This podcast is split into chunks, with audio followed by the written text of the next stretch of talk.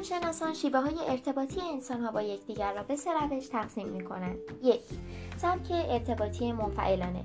منفعل بودن افراد بدین صورت است که آنها به نیازها و خواسته های خود اهمیتی نمی دهند و خواسته های دیگران را به خواسته های خود ارجح می دانند حتی اگر این خواسته ها به ضرر و برخلاف میل آنها باشد آن را میپذیرند. ویژگی های افرادی که روش ارتباطی منفعلانه دارند عبارتند از اعتماد به نفس آنها پایین است. از حقوق خود دفاع نمی کنند و از ابراز احساسات افکار و عقاید خود می ترسند زیرا از ارزیابی و نگرش منفی دیگران نسبت به خود نگران و مضطرب می شوند به دیگران اجازه می دهند به حریم خصوصی آنها تجاوز کنند یا برای آنان تصمیم بگیرند. آنان در ظاهر افرادی بسیار متواضع صبور از خودگذشته و مهربان به نظر می رسند اما از اینکه از سوی دیگران مورد سوء استفاده قرار می گیرند ناراحت و عصبانی هستند. کارها را بدون ارائه پیشنهاد خاصی نیمه کاره می‌گذارند و رها می کنند در بیان منظور خود به دیگران مشکل دارند.